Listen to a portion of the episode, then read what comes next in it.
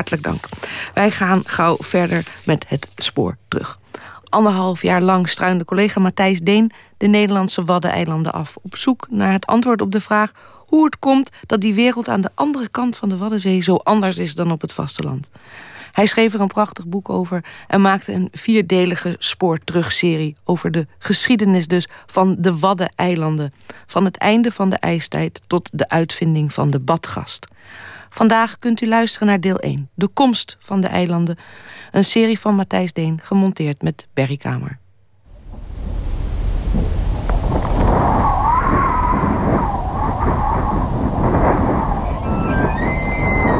Er was niets woests of ledigs voor het begin. Geen duistere afgronden, geen geest die over de wateren ging. Er was niet eens zee. Er waren geen kwelders, er waren geen eilanden. Naar alle einders glooide eentonig grasland... met hier en daar wat duintjes... langs een brede, ondiepe rivier... die lag te glinsteren onder de zon. De hemel was blauw en er gebeurde helemaal niets. Het waaide alleen door het gras. En het zand bij de rivier stoof wat op. En hier en daar stapte rendier op hoge benen behoedzaam door de stilte. Niets veranderde. Alles had de tijd. Het weer sloeg al duizend jaar zelden om. De steppe was eindeloos in de oostenwind. En ook als de lente kwam en de dagen lengden... duurde het nog een hele tijd voor de bodem drassig werd. Het ijs in de rivieren brak en de muggen kwamen.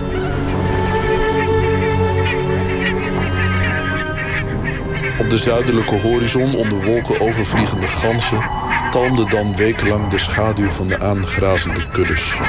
Eindeloze troepen enorme dieren die naar het noorden sjokten.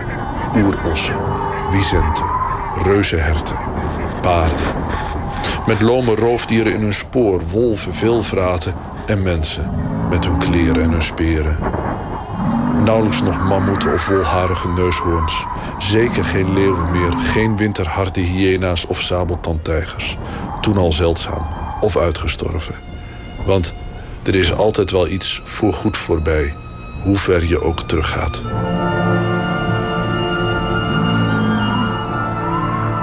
Volgens mij was het hier een...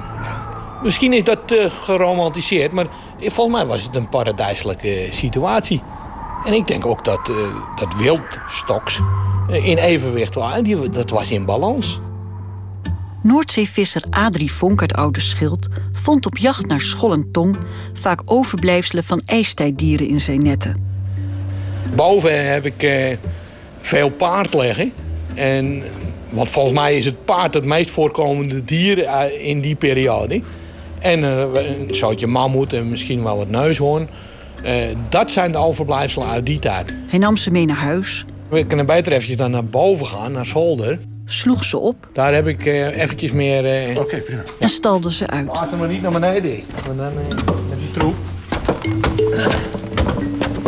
Stoot je hoofd niet. hier, wat ik hier apart hou, dat is paardenkoten. Waarom, weet ik niet. Maar daar heb ik wat mee. Die vind ik leuk. Ja, die zijn allemaal inderdaad doosjes vol met allemaal min of meer eenvormige... Ja, paarden, gewoon paardenkoot heet het. En hier heb je rolbenen bijvoorbeeld. Ja, ja.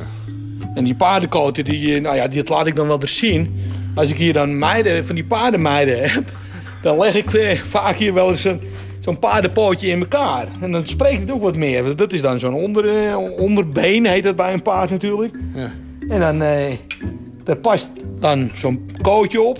En dan past er nog een kootje op en dan heb je hier het hoefje. Ja, fantastisch. Weet je wel, dat, dat, dat, dat staat, als een legpuzzel past het zo in elkaar. En het is een klein soort wintervast paardje wat er toen, eh, nou ja, op de zeebodem uh, rondliep.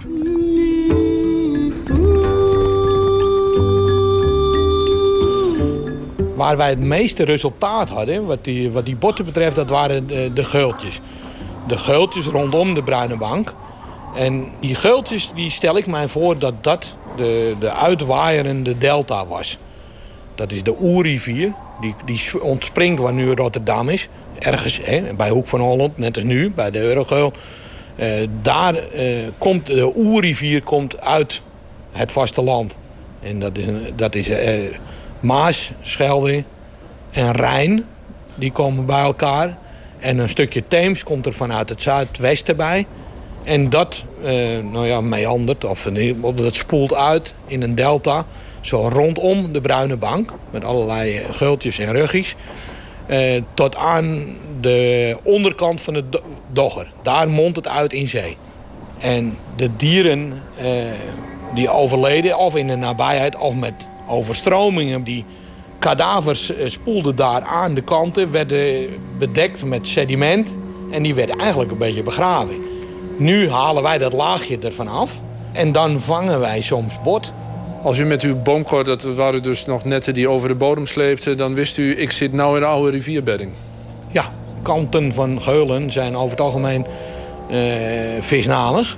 Omdat je daar uh, opwelling van nutriënten hebt. Uh, als we dan te diep gingen, dan kregen we vaak ellende. Want op de diepste punten zit de slapste grond. Dan bleef je vastzitten? Ja, dan liepen we in, in, in, ja, in subzand, zeggen wij. Maar dat, uh, dat subzand, dat is een soort uh, nou ja, drijfzand. En daar hapte dat net aan in en dan skeur je die onderkant eronder vandaan. En zo volgde hij, 40 meter boven de steppen... de traag meanderende oevers van 10.000 jaar geleden verdronken rivieren. In de jaren dat hij viste bouwde hij een verzameling op van overblijfselen die ervan getuigt dat zijn eiland eigenlijk nog maar net bestaat. Omdat het pas ontstond toen de aarde opwarmde, de steppen overstroomden met smeltwater van het landijs en de Noordzee ontstond. Ja, die, die, die plas, die, die climate change, die, die, dat gebeurde ongeveer 11.500 jaar uh, geleden. Toen vulde in tijdsbestek van een, van een 2000 jaar vulde die Noordzee op. Ik heb daar niet, zo, niet, niet echt bewust erg in. Maar als je in tijd denkt van deze dieren... ja, dan is dat eilandje er nog maar net. Het begon met de wind. Die zonder aankondiging uit een andere hoek over de steppen kwam aanwaaien. En warm en vochtig was. En rook naar nat gras en mest en regen. Grijze wolken verschenen op de horizon, beklommen de hemel. Het werd donker overdag. Boven de steppen bliksemde het en windstoten kondigden buien aan.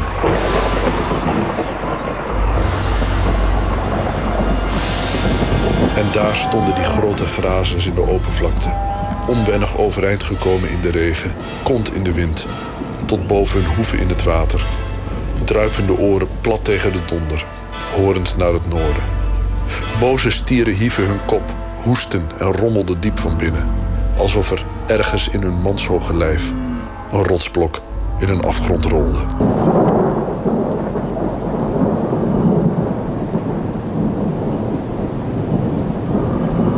Ruim 10.000 jaar voor het begin van de jaartelling kwam de ijstijd aan zijn einde. Het landijs dat Noord-Amerika en de grote Russische vlakte had bedekt, smolt. De Noordzee, die zich tot bij Schotland had teruggetrokken, begon haar grote opmars naar het zuiden. Waar de stijgende zeespiegel de riviermondingen terugduwde, ontstonden waddengebieden. Met eilanden die door het almaar reizende water afsloegen en weer aangroeiden. Alsof het schepen waren die door een opkomende vloed naar het zuiden werden voortgejaagd. Zo arriveerde er een kustlijn met eilanden in onze streken. En wat heb jij hier voor moois liggen? Dit is uh, Wassenaar, boring Wassenaar. En uh, dat is duingebieden met ja, eronder uh, strandzanden en dan zit je in de kustsecties. Nou ja, je ziet het wel. de geologische dienst Deltares in Utrecht boort soms langs de kust, tientallen meters diep, om aan de stapeling van lage zand en klei de opeenvolgende stadia van de kustlijn af te lezen. Dan zitten we al in de oudere strandwallen, we komen steeds dieper te zitten. En wie er verstand van heeft, zoals de geoloog Peter Vos, die ziet in zo'n boring de ijstijd aflopen en het wat arriveren. Het is een waddenmilieu. Als je nou schelpen dateert, kan je dus ook je zeespiegel reconstrueren. Ja, geweldig. Ja. Nou, dit zijn de getijdenafzettingen. En als ik dat zou plaatsen in de tijd, in de strandwal... hier zit je 3, 4, 5.000 jaar geleden. dus als we in het begin uh, zitten, we, zeg maar, zitten de eilanden noordelijker van de, van, van de huidige. En uh, daar, het is heel moeilijk te reconstrueren overigens, omdat we, alles is verdwenen door erosie. In zo'n drinkend milieu vind je eigenlijk altijd in zo'n Waddenzee uh, voor de kust uh, strandwallen en duinen. Dus de Waddeneilanden, de, de eilanden zelf komen ook wel aanwandelen? Ja, die komen aanwandelen. Wanneer liggen die eilanden ongeveer op de plek waar ze nu liggen? Nou, hè, omdat ik weet dat een aantal kernen zeg maar, al, al, in de Romeinse tijd bestonden, zeg ik van nou in, in zo, zo rond de Romeinse tijd gaan ze, komen ze dicht in de buurt van de huidige positie. Begin van de jaartelling? Begin van de jaartelling. Het Wad van 2000 jaar geleden leek nog niet op de Waddenzee van vandaag.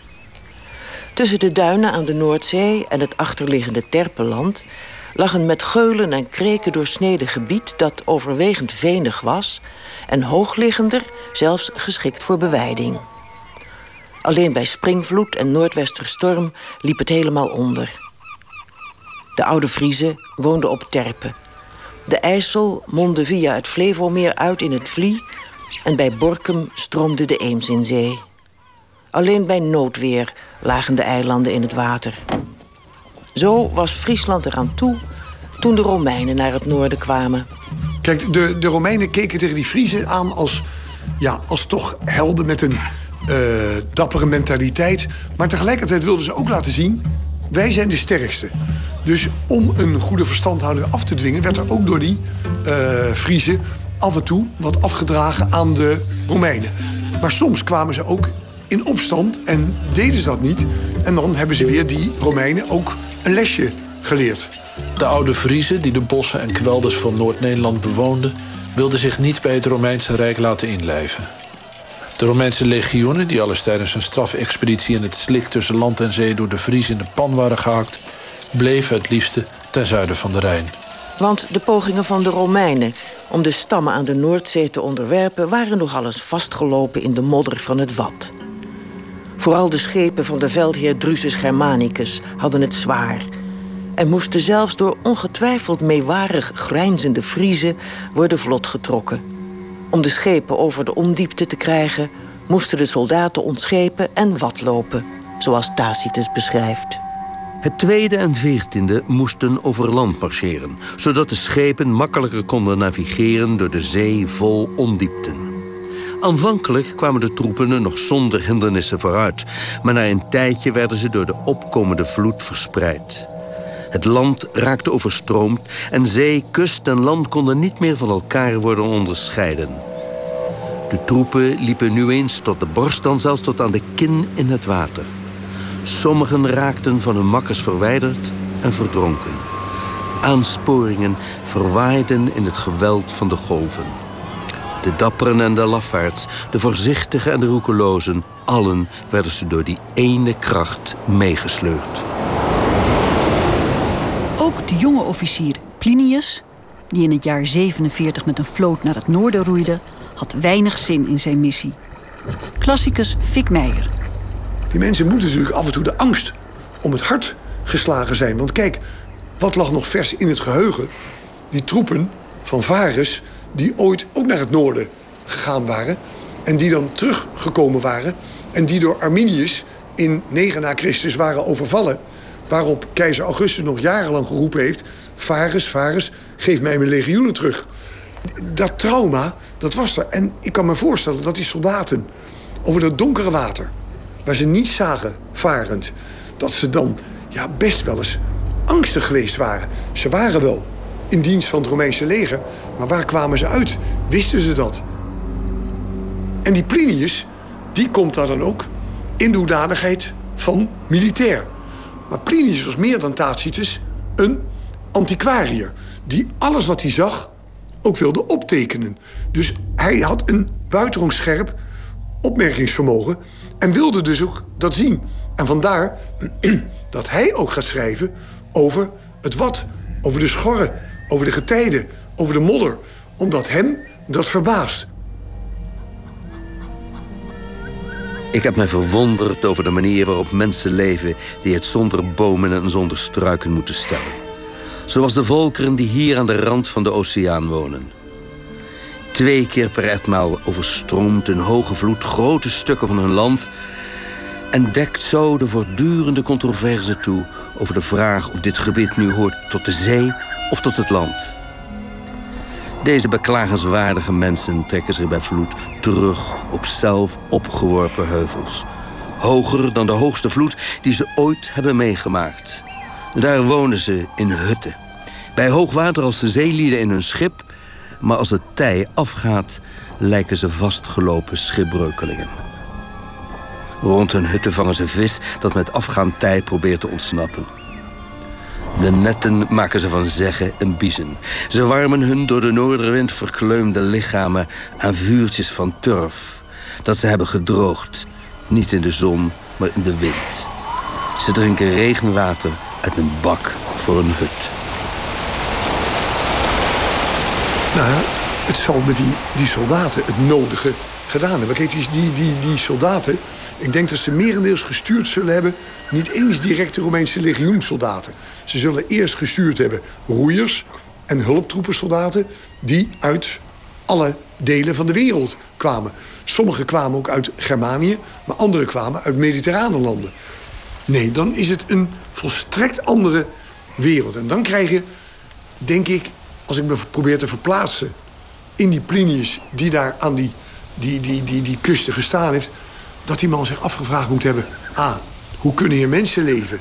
Waarom ga je niet met de Romeinen mee? Waarom verkies je deze ellende boven een leven in onderdanigheid aan de Romeinen? Waarom doe je dat? Als hij daar ziet dat dat water met die getijden... dat dat ver landinwaarts gaat... ja, dat was voor die Romeinen natuurlijk iets wat volstrekt onbekend was. Zij hadden de natuur aan zich dienstbaar gemaakt... En hier zagen ze iets wat ze, ja, wat ze niet konden begrijpen. En misschien is dat ook een van de redenen geweest... waarom ze op een gegeven moment ook niet verder gingen. Want je krijgt ook in die eerste eeuw...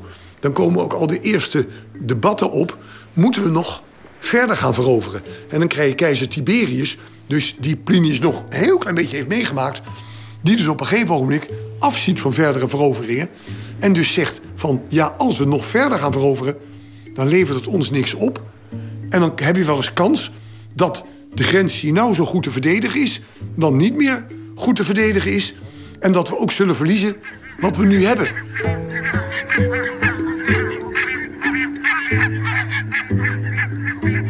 En inderdaad, op den duur konden de Romeinen de noordelijke grenzen niet houden. Toen ze uiteindelijk over hun verwaarloosde wegen het noorden verlaten hadden... met plunderende barbaren in hun spoor en er in het land tegen de Noordzee niet meer achterbleef dan een uitgedunde bevolking van thuisblijvers, dwaalgasten en kwelderschuimers. Toen dus hield de zee zich een tijdje in. Alsof ze dit verwijde gebied de kans wilde geven op adem te komen voor wat komen ging. Alle eilanden waren met laag water nog te voet bereikbaar. Maar als het stormde, vond de binnenstromende Noordzee weinig obstakels op haar pad. Ze sloeg nieuwe gaten, zocht ruimte rond de ingezakte verlaten terpen... en waar het kweldergras het water afremde... legde ze eerst haar zand en verderop haar slip neer. Zo hoogde ze kwelderwallen en zandruggetjes op... die als lage welvingen door het landschap liepen.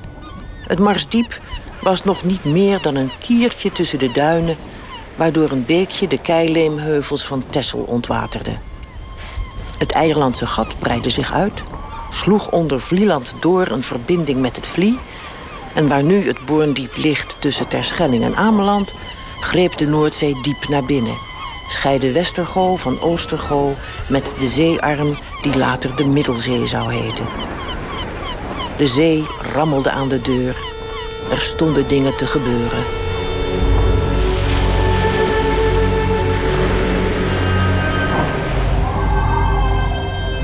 Er zijn theorieën dat eerst eigenlijk de Angelen en de Saksen uh, langskomen... en later dan de Juten en misschien ook uh, de Noren... die dan uh, langzaam het gebied weer, weer gaan bevolken. Een soort proto-vikingen? Ja, eigenlijk wel, ja.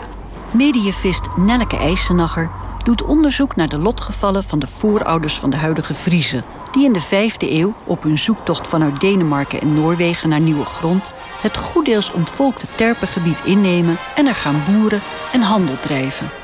Je ziet die mensen die komen in dat gebied en die bouwen daar natuurlijk wat op. Maar die verliezen ook niet het contact met hun eigen cultuur of hun thuisstreek.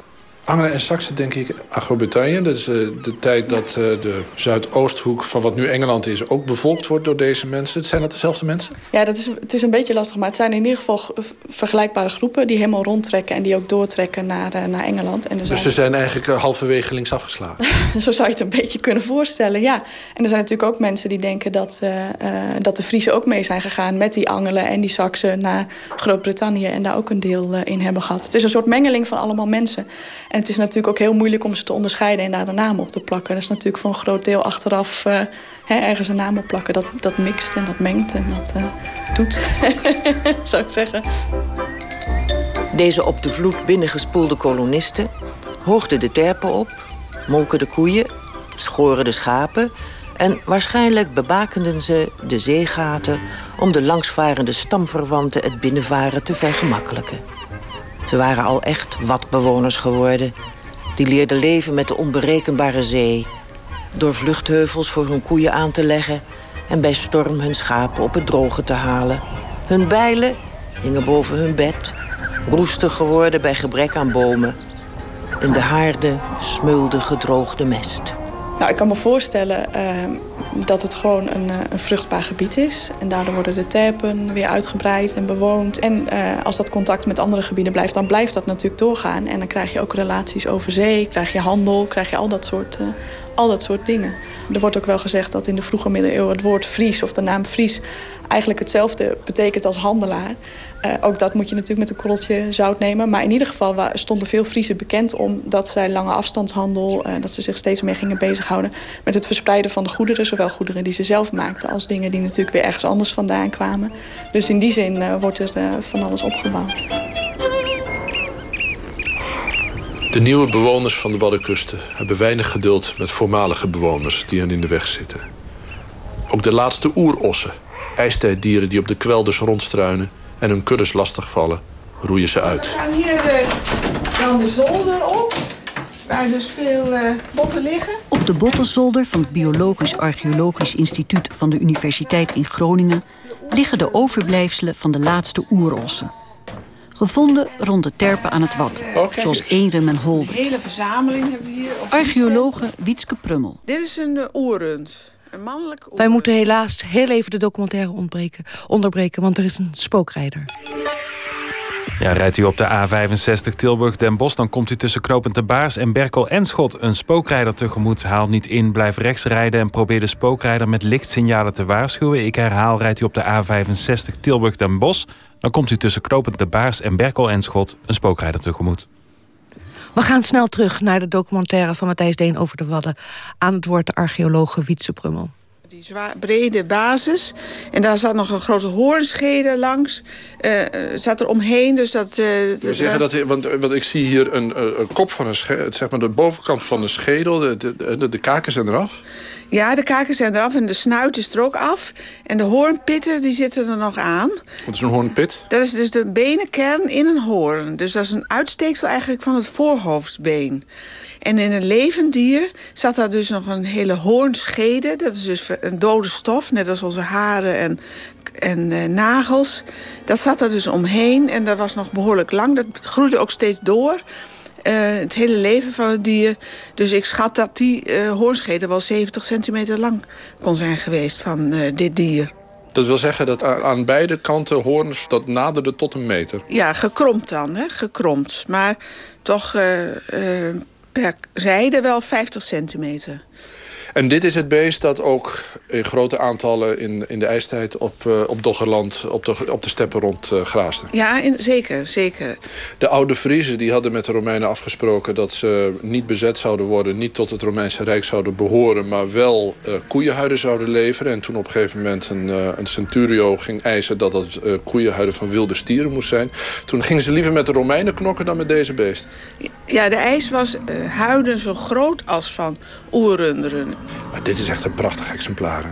Ja, het is geweldig. Ook die, die pareling zo langs de basis. Echt een uh, geweldig groot en mooi. Een gigantisch beest. Moet het, echt imposant moet het zijn geweest. Als je zo'n beest tegenkwam, dan liep je waarschijnlijk wel een uh, blokje om. We dachten altijd dat in de Romeinse tijd... dat, dan, uh, dat toen de laatste oerrunder in Nederland uh, rondliepen. Vooral uh, in Romeinse vindplaatsen langs Limes... langs de grens van het Romeinse Rijk. Daar zijn nogal wat oerrundvondsten gedaan. Dus we dachten van, nou ja, dat zijn, zal wel de laatste zijn. Maar nu hebben we toch in de terpen... hebben we toch nu een paar eigenlijk al oude vondsten die al lang bestonden, bekend waren, nu we die hebben gedateerd, die dateerden van rond 600 na Christus. Maar dat was wel een hoorn die gevonden is eh, bij een terp, toch? Ja, wel bij een terp. En er zitten ook haksporen op. Het is duidelijk een gejaagd exemplaar. De laatste oeros was een jonge stier. Vergeefs op zoek naar een kudde, dwalend op het kwelde gras in het onland tussen Terp en de zee. Het was halverwege het Vlie en de Eems, waar de onbeschutte wildernis ver naar het noorden doorliep, dat de boeren erop uitgingen om deze laatste oeros te jagen. Ze trokken op in een dichte troep, met lange speren en schilden en honden. De wilde stier was onzeker, maar kwaad en daarom niet bang genoeg om ze helemaal te ontlopen. Ze joegen hem op, sloten hem in tegen het slikkende modder van het wad waar zijn hoeven in wegzakten. Hij deed een paar keer een uitval stootte zijn horens, maar voelde alleen lucht en wind in zijn oren. En meteen daarna de brandende speren in zijn flanken. Hij loeide, deed nog een vergeefse uitval, gromde, kreunde, struikelde, viel om, trapte en stierf. Een jonge boer klom op zijn enorme lichaam en zaagde de horens af. De koeien bij de terp, die met geheven koppen hadden staan luisteren naar het gevecht in de verte, loeiden nog een keer tegen de ingetreden stilte, schudden hun kop en graasden. Het was het jaar 600.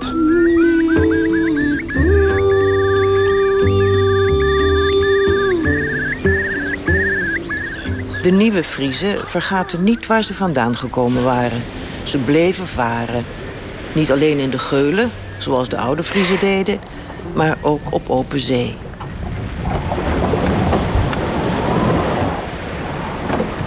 Tweehonderd jaar was er nodig om van het terpengebied langs het Wad... een welvarend landbouw- en handelscentrum te maken... dat tot de rijkste en dichtbevolkte gebieden van West-Europa behoorde. De schippers zeilden op de routes tussen Dorestad en Scandinavië... Engeland en Frankrijk... De boeren zetten hun vlees, wol, huiden, perkament en benenartikelen af op de markt van Dorrestad. Hun vrouwen droegen oogverblindende sieraden.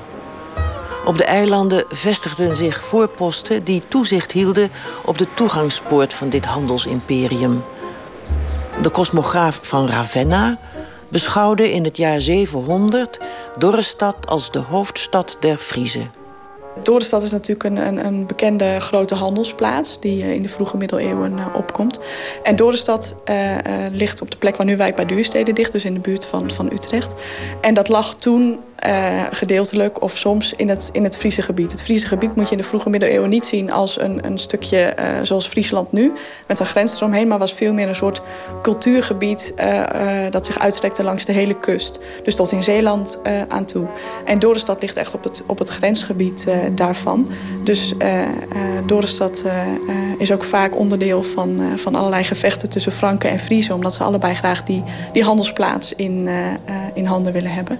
Uh, maar het begint natuurlijk, voordat dat allemaal aan de hand is, begint het natuurlijk als een echte handelsplek. Omdat mensen daar samenkomen. Het ligt op een gunstige plek aan de rivier. Mensen komen daar samen om allerlei dingen uit te wisselen. En dat waren voornamelijk ook Friesen die natuurlijk met die handel bezig waren. Nou, vanaf Dorestad had je uh, allerlei handelsrelaties ook met het noorden. Dus met Scandinavische steden, maar ook met een aantal Engelse uh, handelssteden.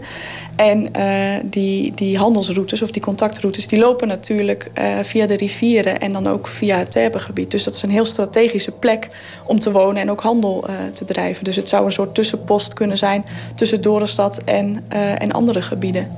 Dus waar, waar nu het Vlie loopt, het, zeg maar het, het zeegat tussen Vlieland en Terschelling... dat was in die tijd van het Terpengebied was dat een druk bevaren handelsroute vanaf Dorestad naar Scandinavië en Engeland. Ja, zeker. En dat zie je ook terug in de, in de vikingtijd. Als die eerste vikingaanvallen uh, naar, op het continent uh, gebeuren, dan gaat het ook via die route.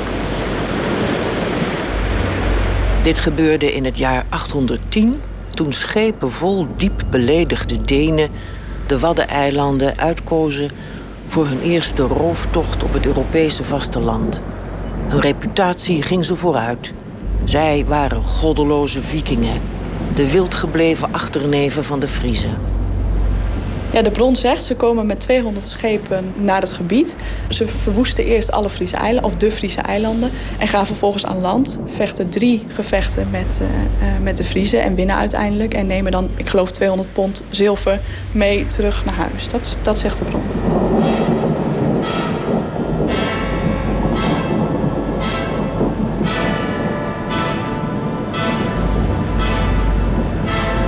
Zo landden de vikingen voor de eerste keer op het vasteland van West-Europa. Op de Friese eilanden. Welke eilanden het waren, niemand die het zeker weet. De kroniekschrijver van Egmond noemt ze alle Friese eilanden. En niemand kan nu met zekerheid zeggen hoeveel dat er toen waren en waar ze precies lagen.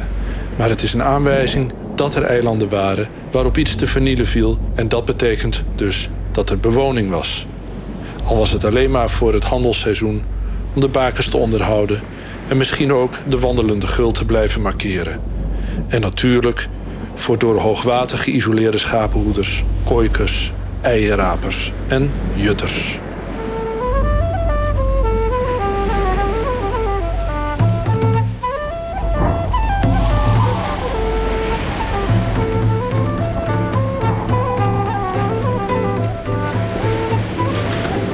Dat was deel 1 van de geschiedenis van de Wadden.